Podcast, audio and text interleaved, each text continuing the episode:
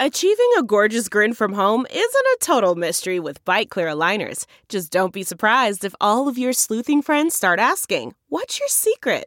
Begin by ordering your at home impression kit today for only $14.95. Byte clear aligners are doctor directed and delivered to your door. Treatment costs thousands less than braces. Plus, they offer flexible financing, accept eligible insurance, and you can pay with your HSA FSA.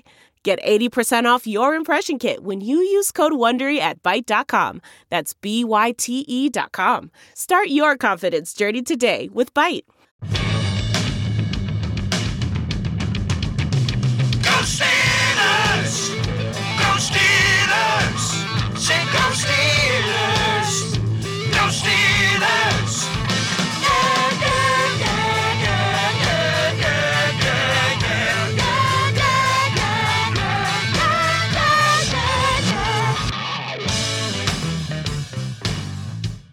Welcome to the Steelers Outpost Podcast, episode 18. Steelers 28, Browns 24. A belated Christmas gift from Cleveland. I was really not looking forward to this game, not because I thought the Steelers would easily beat the spread, which they didn't, but it also had meaning because we wanted to sequester our stars from injury. And I would say that that was the one beneficial uh, outcome of this game. This is Tom at the Washington, D.C. Outpost. I'm joined by Nick once again, holding down the fort at our southern outpost in Houston. Hey, Nick. Hey, how's it going, everybody? It looks like Tomlin made the right decision in retrospect to to keep the stars out as the Patriots did their job and crushed the the uh, elementary school B team Jets led by Bryce Petty. And so, even if winning this Browns game wouldn't have done anything for our standings anyway, so it's nice to head into the playoffs with the Killer Bees maybe healthy. Let's hope that AB gets back in shape. But he was running on the treadmill looking like a Greek god today. Had some videos out of that, so let's hope he's better. But um, there was a it was a much better day of football than we expected, actually.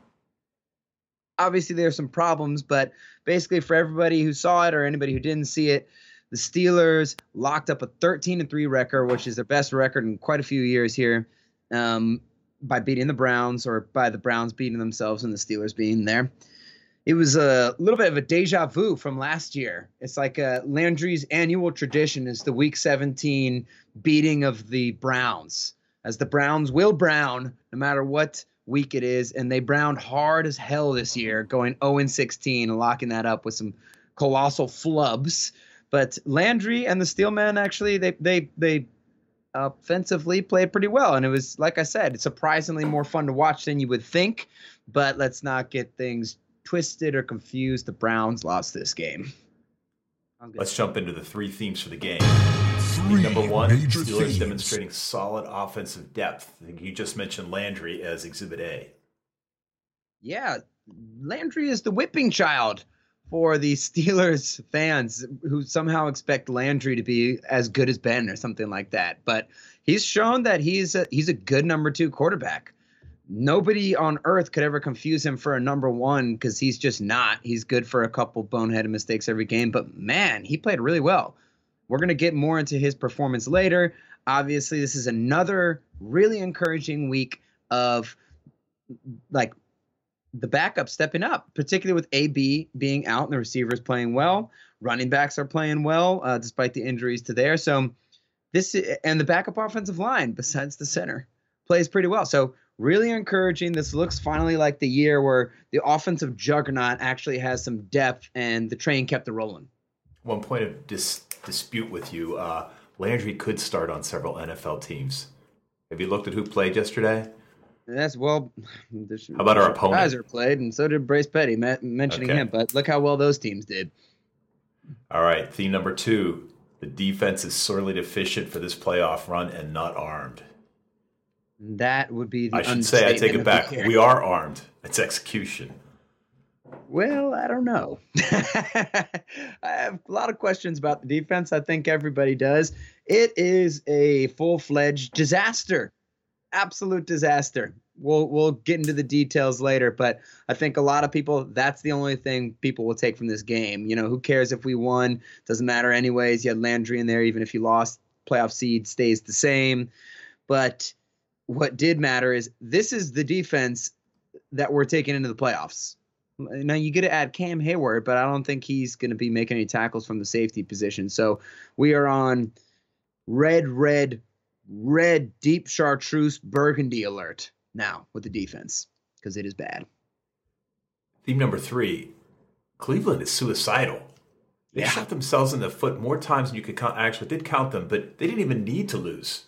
They just wanted the record. They already had their number one pick, and what do they have? A, a number four pick or number six uh, I think round they pick have up? every other pick in the first round. I think. That's per- well played. I think Hue Jackson said for the second consecutive year, like he said, or he said something like, "If we go 0 and 16, I'm going to jump into Lake Erie in the winter," which would uh, obviously kill him. But uh, I am interested to see if he does that. The Browns are going to brown. You can't stop them from browning. so many, so many terrible plays by them, particularly by their fake quarterback, DeShone Kizer, who, by the way, is not a quarterback. He's just a, big guy who got who's mildly athletic, who somewhere along the line got put at quarterback. Now I'm taking this from one of the best podcasts out of there, Simms and Lefkoe podcast, when they talk about hashtag fake QBs. So everybody name some other fake QBs. Blake Bortles, DeShone Kizer. Hashtag that on Twitter. Add it to the movement. This is just a dude who got he can sort of throw. A lot of people can throw. Antonio Brown can throw. I can throw but that doesn't make you an NFL quarterback. The guy throws more balls into the dirt than anybody I've ever seen in an NFL game, and they just keep letting him throw into the dirt. Uh, he's horrendous. The Browns are horrendous, and uh, plenty of mistakes from their side. So just a little little yeah, tidbit sorry. factoid from from Hue. Uh, just read this quote. When is he going to jump in? He said, "That's going to be at my convenience, and hopefully, I can get a lot of people to come out. It'd be something that we're going to make special." There This is it. the one thing they have control over. It sounds like. Poor Hue. He's you feel bad for the guy. I don't know why, even though he's one and thirty-one right now. Let's move into the positional grades for the game, and we'll start with the offensive grades. Offensive grades. Offense, uh, 348 total yards, 224 in the air, 124 on the ground. We were only three for 10 on third downs and one for two in the red zone with uh, that awful, awful stop. getting stuffed at the one yard line by the Browns by running it Right. up the middle three times in a row. So it's kind of encouraging because you saw what a good game Landry had. I felt like the Riddler had a good game as well. And obviously, the Prince of Pittsburgh, Juju played well. So there's a lot of encouraging things about the offense from a depth perspective. Very encouraging. Even the backup linemen. But at the same time, they scored a bunch of times, moved the ball up and down the field at will in the first half, and they didn't score a single point in the second half. We had Juju's touchdown uh, on the kickoff was the first was the only score we had in the second half, and then after that it was a bunch of punts and turnovers on downs that were mostly a result of our emergency third string center, Chris Hubbard, who's been playing tackle all year and I guess not snapping enough in practice. You didn't expect him to get thrust into action, but he had three bad snaps, and those all kind of killed the drives. So um, it is a little bit hard to judge them from that point. But at the same time, we were talking about before. Do we grade on a curve because Landry because you don't have the killer bees in there? But we've decided the standard is the damn standard. So you only scored 21 points against the Browns. And you didn't score in the second half. Didn't do well situationally in the red zone or third down. There's a lot of encouraging things, but overall, we got to give him a grade of B. Moving on to Landry specifically, Landry was a an incredible 23 for 27 for an 85% completion rate, 239 yards, one TD, one interceptions, one interception. Mm-hmm. Yeah. He played a really great game. Like the thing about Landry is if you're going to play him for a whole game, he's he's going to throw an interception and he's going to fumble. He had that fumble as well. I guess it didn't get ruled as an interception, but the pocket was closing around him and he just didn't really have the wherewithal to realize like you got to bring the ball in close or get rid of it. So those were the only two black marks I can see on him all day. He was aggressive. I thought he moved well in the pocket. He was shuffling around. He looked super comfortable in the offense. He was calling audibles. He the touchdown to Juju on that little corner route in the red zone or just outside the red zone. it was an audible because he saw the safety was coming down and blitzing, and he said, "I know what's about to happen. I'm gonna change the play up real quick." And he did, and we scored a touchdown. So I thought that Landry had a great game, and and I'm glad that we have some continuity there. Hopefully, we won't see him again this season. I don't think we will. So overall, dude threw four incomplete passes in the whole game. He gets a grade of A minus. A minus.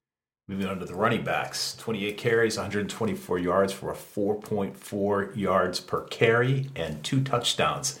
I am really gratified to see the emergence of the Riddler, Stevan Ridley. 17 carries for 80 yards, 4.7. Uh, Fitz Toussaint also got five carries and 22 yards. So a nice uh, yards per carry for both of those guys. Yeah, and Fitz, aka the Fumbler, I really do like the Fumbler, Fitzgerald. The, we got the Fumbler and the Riddler, the Fumbler and the Riddler backing up the Great Hesitator. So I actually like the Fumbler. He does some really good things, except for that time when he fumbled in the AFC divisional playoff game in the fourth quarter of one score again that we were leading, and then we subsequently lost and were knocked out of the playoffs. That was bad. But other than that, he catches the ball really well out of the backfield. My favorite play of this game that's an exaggeration, but a play that I liked was the first third down we faced of the game, where Landry went through his progressions, which he did a lot of times, looking from his first, second, third receiver, and eventually found Fitz in the flat, who was covered pretty well, but had a step on the guy, hit him perfectly in stride, and Fitz got the first down. So I like what he does. And the Riddler, the dude runs with some passion. He hits that hole nice. We we lucked out. This is no Ben Tate signing from years past or you know Jordan Todman. But uh, and and he's an uh, upgrade from the fumbler from a running perspective. But like I said, the fumbler's got some versatility. It's it's encouraging to have those guys backing up Le'Veon. We're gonna give him a grade of A. Wide receivers. I just wanted to note that we uh, Landry hit eight different receivers. We are just going to rate the wide receivers in this category. 16 receptions, 209 yards. Juju had nine of those for 143 yards. Marty had uh, more than his normal or usual number of receptions. He had six. He had 65 mm-hmm. yards. Juju notably had a long pass of 46 yards. Also, okay. this is this is a, a, testament to both the receivers and to Landry. Juju had was targeted 10 times, caught nine of them, and Marty was targeted seven times and caught six of them. So really wow. nice completion ratio. Yeah, it looks like two things one thing is we're watching Juju become a star in the NFL. My comparison to him, he's kind of like a mold of Anquan Boldin. A lot of people have said that. A strong, not a super speed guy, but super strong, sure handed. Anquan Boldin, Hines Ward, where we talk about it's not like these spectacular catches like you see Antonio Brown make, but just so solid, runs great routes, and just volume catcher. He's he's a strong guy who knows how to maneuver on the football field. And then he has a little Steve Smith in him, I think. Not the long st- speed of Smith, but breaking tackles and stiff arming people. It's it's awesome to see the way he's playing. And that one deep catch on the 46 yarder where he was draped on by uh, Brown's cornerback, it was McCourty or something. Um, what a beautiful catch, like by his fingertips. He's becoming a star. It looks like Marty his role is firmly planted. He's, you know, four to six catches for 60 to 70 yards. And I think that's a really great place for him to be because I think he's got a couple deep plays left in him for this season. But the offensive players have roles. And when the superstars are out, their backups come in and they kind of fill in for him. I really liked how they played today. Obviously, the Juju thing makes it an awesome day. So we're giving the receivers a grade of A plus. A plus. I won't spend a lot of time on the offensive line. I'll just note again 124 yards rushing at a 4.4 average. Uh, Landry got pretty good protection, although he was sacked three times. I think you pointed out earlier there were a lot, lot of difficulties at center with Hubbard. Uh, probably the first time he snapped since ever. Yeah, but we're good. Probably yeah. made mental. He probably right. went through mental snaps. Those are crucial too but they don't really get the job done on the field, as we saw by his multiple terrible snaps. O line gets a grade of A minus. Moving on to the tight ends, who are somewhat non-existent during this four receptions for 16 yards. I really uh, I thought they did an adequate job of blocking, but didn't have an impact on the game. We're going to give the tight ends a C plus, not because of their performance, but for their lack of opportunity. Now Let's we're going move to on move to Mikey into T, the- huh? well, we're going to move into the coaching grades. Coaches. Okay, Mike Tomlin. Let's just put this into a, the broadest picture as we can. Here's the theme of the game. We're gonna say the positive first because we're positive guys. Guess what? Steelers went 13 and 3. Bunch of depth players played great. You brought in a Riddler, Stevan Ridley, who turned out to be a good acquisition late in the season. And uh, overall, the team looks like it still has the same rhythm. Now, conversely, it still has the same rhythm defensively, which is an absolute barn fire, dumpster fire, forest fire of crap. So we got to put that on you too. But that being said, found another way to win the game. Mike Tomlin gets a grade of B minus. B minus. Moving this on to Todd Haley, I think uh, the offensive recap we give sort of reflects Todd Haley's role in um, the offense this time. Any comments? Here's what I'll say. Here's what I'll say with Todd. He was aggressive. I like how he called. He didn't, you know, sh- shorten or thin out the playbook for Landry. I think that the offense got kind of screwed in the second half when you look at those plays by all those bad snaps, which kind of killed the drives in the second half. Um, I did not like that series of calls at the goal line, though. That was kind of weird. We're going to give Todd a grade of B. Which takes us to Keith Butler. Yes. This, unlike his offensive counterpart, Keith had all of his starters except for Cam Heyward. There was no excuse for letting the for letting um, who did we play? Cleveland score 24 points. They scored 28 points earlier in the season against Indi- Indianapolis, and they had another 24 point game. That's ridiculous. Uh, a lot, several more splash plays, which we'll get into when we talk about the defense. But he's got to figure this out. I don't know if he's going to, honestly. Um, let's say, well, we'll we'll talk more specifically about the defense, I guess, once we get to the defensive section. But this guy cannot fix the same problems that happen over and over and over and over and over again, no matter who we play. The deep passes, we just pencil the other team in for a minimum of one, a minimum of 150 yard pass per game. We got gashed by the same plays over and over again by the Browns. They just ran that little screen to the left side. You can't make an adjustment for that at all. I mean, Keith Butler has me worried. And on top of the fact that, listen, I, I'm worried about Artie Burns, Bud Dupree, and Sean Davis. I think Artie's showing the most improvement out of all of them. Bud is, I think he's pretty much It's fading. maxed out. He, he, I mean, he is what he is. He's a he is a more athletic Jarvis Jones. He has more sacks, but they're all hustle sacks. So obviously, I, I do think he's better than Jarvis, but that's really not saying a lot, is it? And then Sean Davis just continues his brutal second half of this year. And I, I, why can't you develop guys? So Keith Butler is infuriating. I, I like how the Steelers are a smart franchise to keep continuity. You can't freak out and burn the bridge down and fire coaches once they don't have a good game. But he has a season under his belt now of some pretty questionable stuff.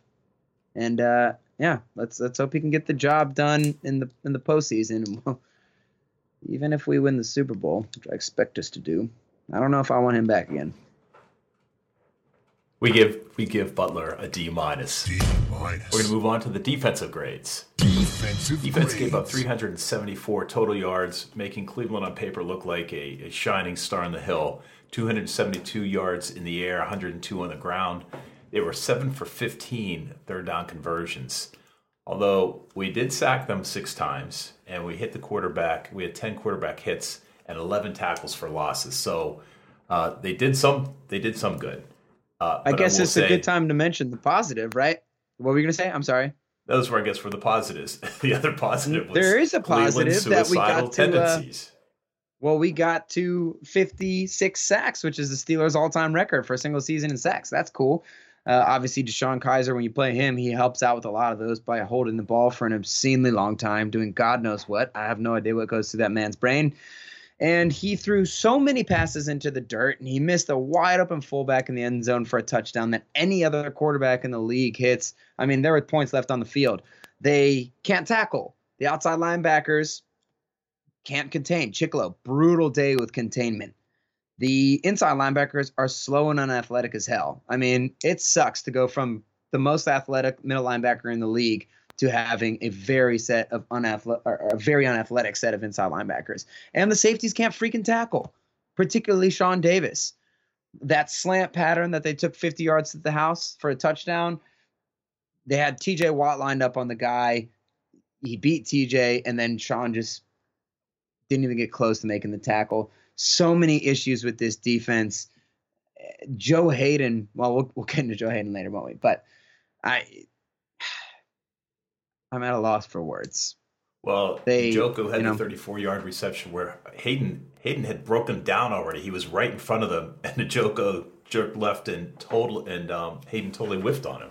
Well, we'll get to that more in the cornerbacks grade, but there's some there's some big problems going on here with the defense. We got to give All right. them a grade of D minus. D on minus. the defensive line, which we're very high on. 15 tackles, Yeah. three sacks, three quarterback hits. Alu gets Yes. two of those three. Uh, I think there was good pressure on Kizer all day, although Kizer proved elusive. I'll do a little more about him at the end of the defensive grades. Alulu had an awesome day. I- And is it Alu Alu or Alualu? All the announcers keep saying Alu Alu. I prefer Alualu. So that's what we're going with, dude. He It's like what a big Palomalu. signing. I mean, you I there are some people that call him Pam- Pamalalu or Palama- Pamamalu. How do you not know know Troy Polamalu's name, you peasant heathen? Hate it. But Alualu, he played great, and uh, you're right. The defensive line was the bright spot. We're gonna give them a grade of A. So moving on to the inside linebackers, we had 10 tackles. Vince Williams had a sack, and there were three quarterback hits. But it seemed uh, a lot of gash plays again by the Brownies. running backs. Yeah. Yeah, particularly the screens. That we have slow, unathletic uh, inside linebackers. It's a huge problem. So we're giving them a grade of C. C. Because the outside linebackers who also had 10 Ugh. tackles, one sack by TJ Watt, and two quarterback hits. Interestingly, go search for Bud Dupree's name in this in uh, the stats. He didn't register a single tackle, even a penalty. That's not good, is it? He's not good. I don't like that. Uh, I, I do still have hope for TJ for the future, and it was cool to see him run down Kizer. It was almost a mirror image of him running down Flacco at the end of that Ravens game. So that's cool. I mean, he's an athlete. He looks like he has a few more pass rush moves. But listen, all the talk in the news this week is about losing Harrison, who, of course, went to New England and promptly had two sacks and five tackles and, and had a pretty good game. Uh, and the reason why he's not in Pittsburgh is because we dropped those outside linebackers in an insane amount of the time. TJ Watt drops more than any other linebacker in the league by a by a mile, by a thousand miles. So you don't get a ton of opportunities to rush the quarterback, but I like what I see from him. But man, he, you don't even ever depress yourself with the illusion that he's going to get pressure on the quarterback unless it's on a stunt and he comes open. But at least when he does come open, he's he's athletic enough to chase people down, even though he only makes the tackle about fifty percent of the time. So giving the outside linebackers a D plus. Plus. Cornerbacks, 12 tackles, one quarterback hit, and a tackle for loss. I would say that the most positive play was after we had Duke Johnson have a 32 yard pass uh, Yes. reception. Will Gay dislodged the ball like a Like a judo chop. running through a wheat field. Big Judo play, chop. Will Gay. Hit him with the judo chop. That was so cool. That was a nice opportunistic play by big play Will Gay. Man, Joe Haden had a rough day. That first long pass to Josh Gordon that got them down to like the three yard line, he he whiffed badly on that coverage. He got caught peeking into the backfield, and Gordon, Flash Gordon, got behind him and uh, made a nice big catch. And then he had another missed tackle. He had that play that you referenced with Njoku.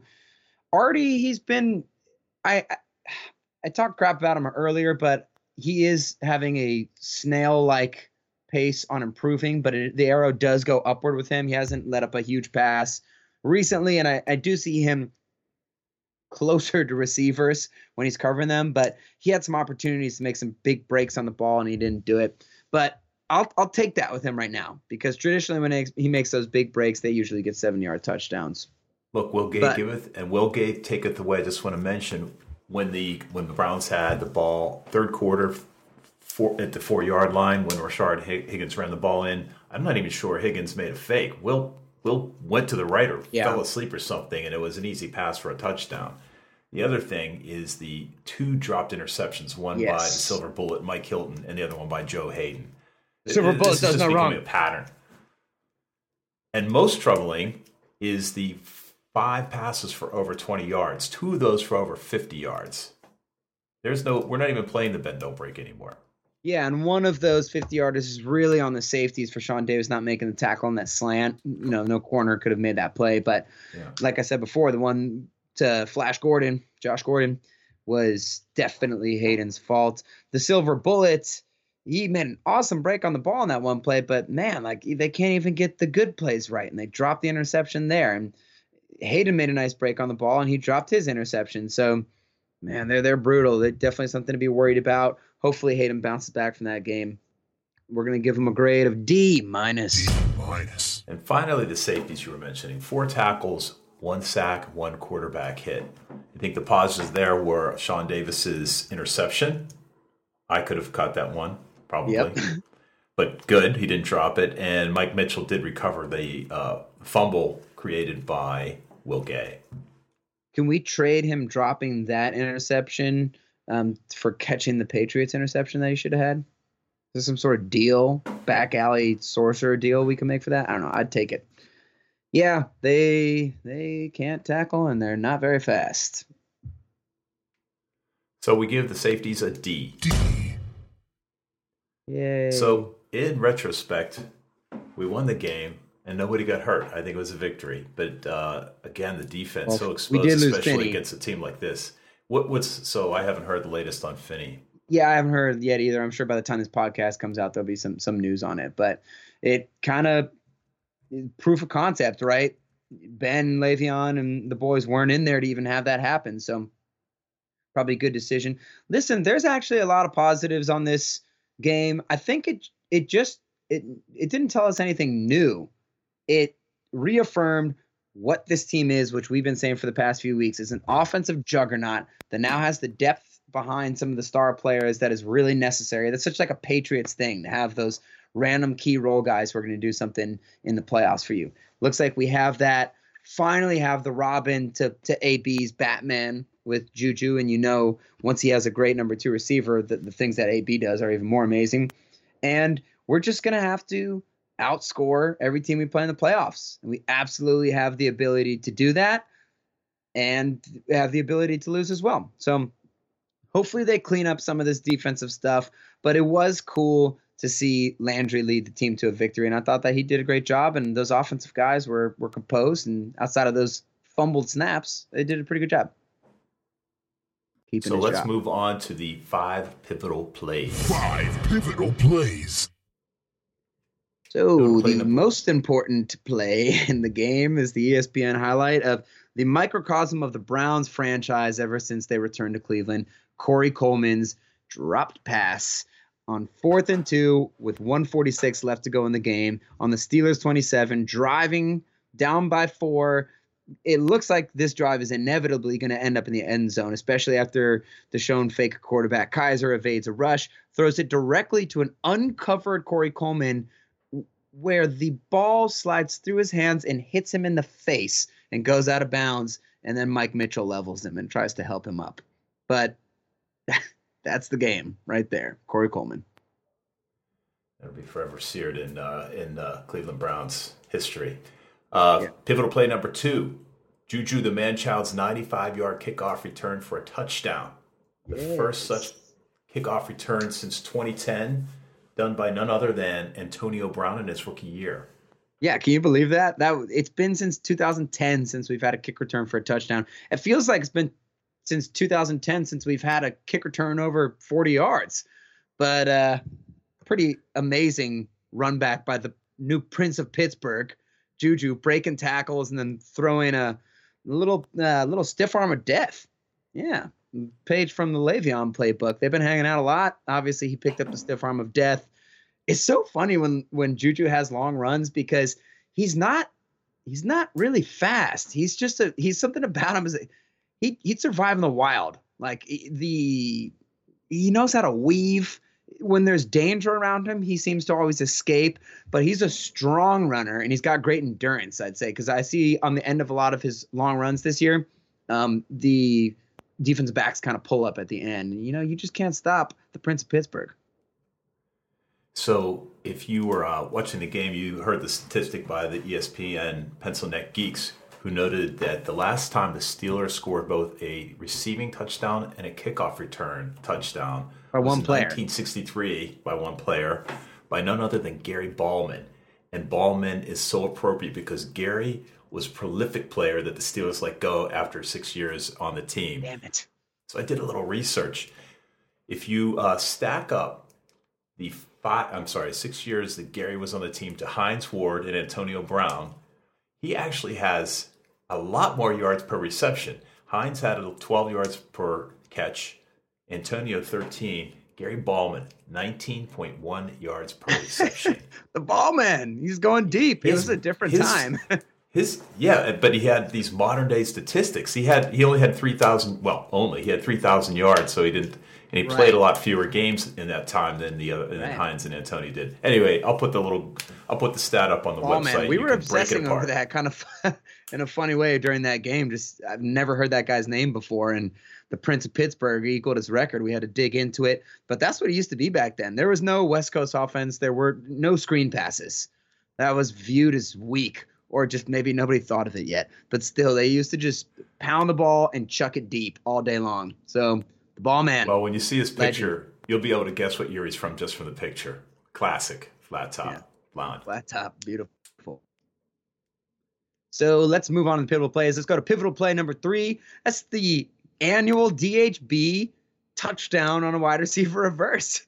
It was crazy. He came around. Uh, those reverses, by the way, they've been working better for the Steelers recently. They, they will always make me nervous just because the risk reward seems disproportionate. Because if you fail on the reverse, you lose 10 yards and your drive's basically over. But that dude knows how to run a reverse. It looked just like his touchdown against the Dolphins from last year in our first meeting, and he did a little bit of weaving of his own, stopped on a dime, cut uh, cut it upfield, and showed that he still got some wheels. And it was nice to get a touchdown on the first drive of the game. Good for DHB. Got a little tutty this year.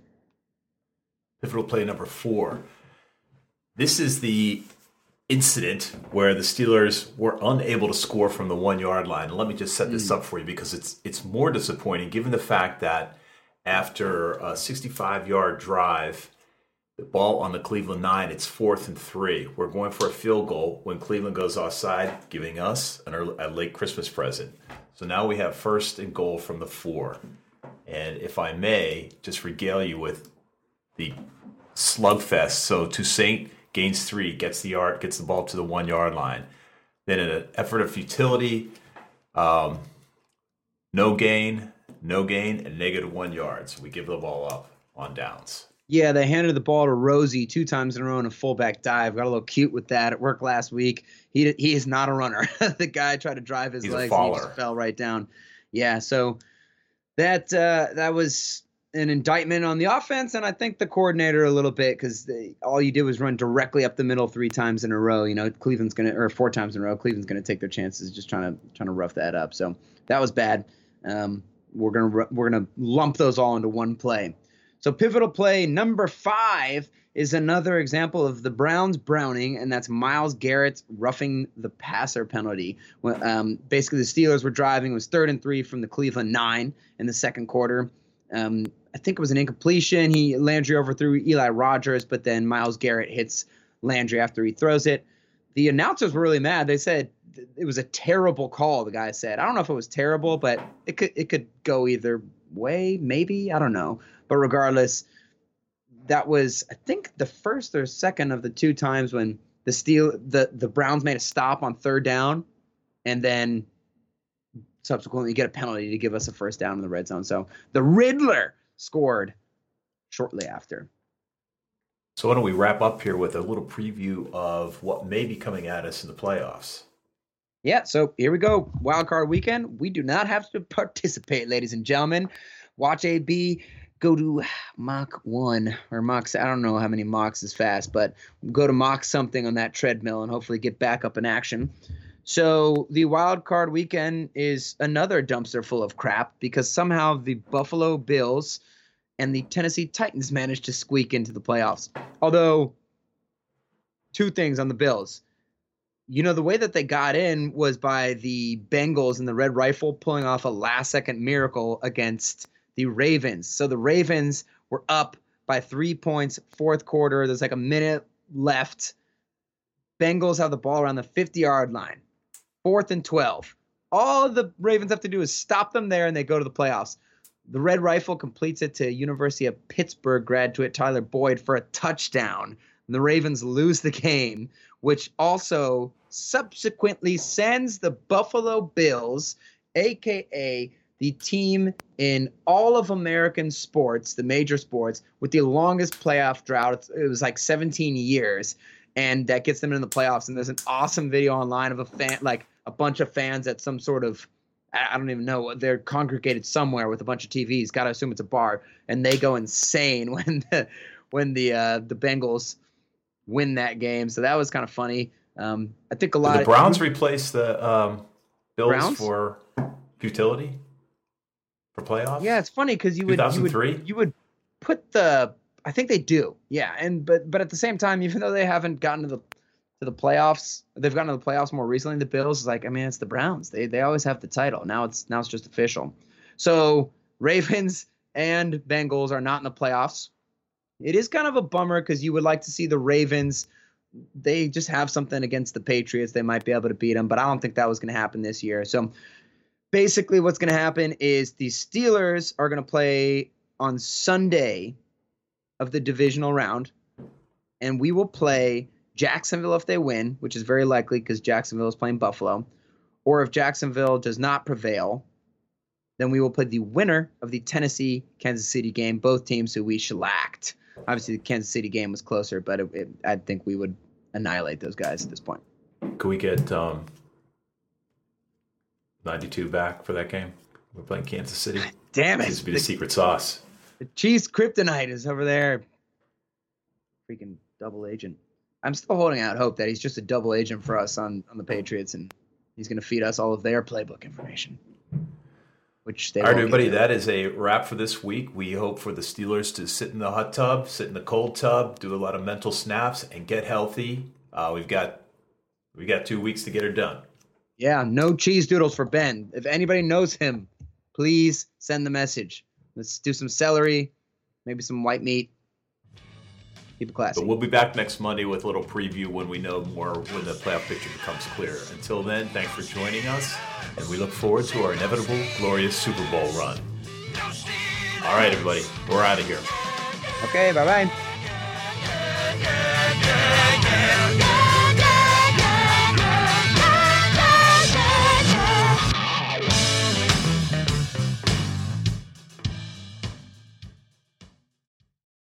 There's no distance too far for the perfect trip. Hi, checking in for. Or the perfect table. Hey, where are you? Coming! And when you get access to Resy Priority Notify with your Amex Platinum card Hey, this looks amazing! I'm so glad you made it. and travel benefits at fine hotels and resorts booked through Amex Travel, it's worth the trip. That's the powerful backing of American Express. Terms apply. Learn more at americanexpress.com slash with Amex. Man, that sunset is gorgeous. Grill, patio, sunset. Hard to get better than that. Unless you're browsing Carvana's inventory while you soak it all in. Oh, burger time. So sit back, get comfortable. Carvana's got thousands of cars under $20,000 just waiting for you. I could stay here forever. Carvana, where car buying meets comfort, meets convenience. Download the app or visit Carvana.com today. I want to tell you a story. It's a story about a scandal, broken relationships, gossip, rumors, money, corporate rivalry, and a broom. A performance enhancing broom. My name is John Cullen. I'm a comedian, podcaster, and for 20 years, I was a semi professional curler. and I want to tell you the story about how a single broom almost imploded the 500 year old sport of curling. We felt like we were bringing a knife to a gunfight. It's the story of a superstar and his fall from grace. Well, I was being dragged through the mud. It's the story of two brother entrepreneurs with a dream. I said, that's great news. It's a story of intrigue. I still don't understand why we want to keep his name secret. The full story has never been told, so I'm going to tell it. Broomgate How a Broom Almost Killed Curling. It was a year I'd like to forget. To listen to Broomgate, search for Broomgate in your favorite podcast app. That's all one word Broomgate. We're driven by the search for better. But when it comes to hiring, the best way to search for a candidate isn't to search at all. Don't search, match with Indeed. Leveraging over 140 million qualifications and preferences every day, Indeed's matching engine is constantly learning from your preferences. So the more you use Indeed, the better it gets. And listeners of this show will get a $75 sponsored job credit to get your jobs more visibility at Indeed.com slash match. Just go to Indeed.com slash match right now and support our show by saying you heard about Indeed on this podcast. Indeed.com slash match. Terms and conditions apply. Need to hire? You need Indeed.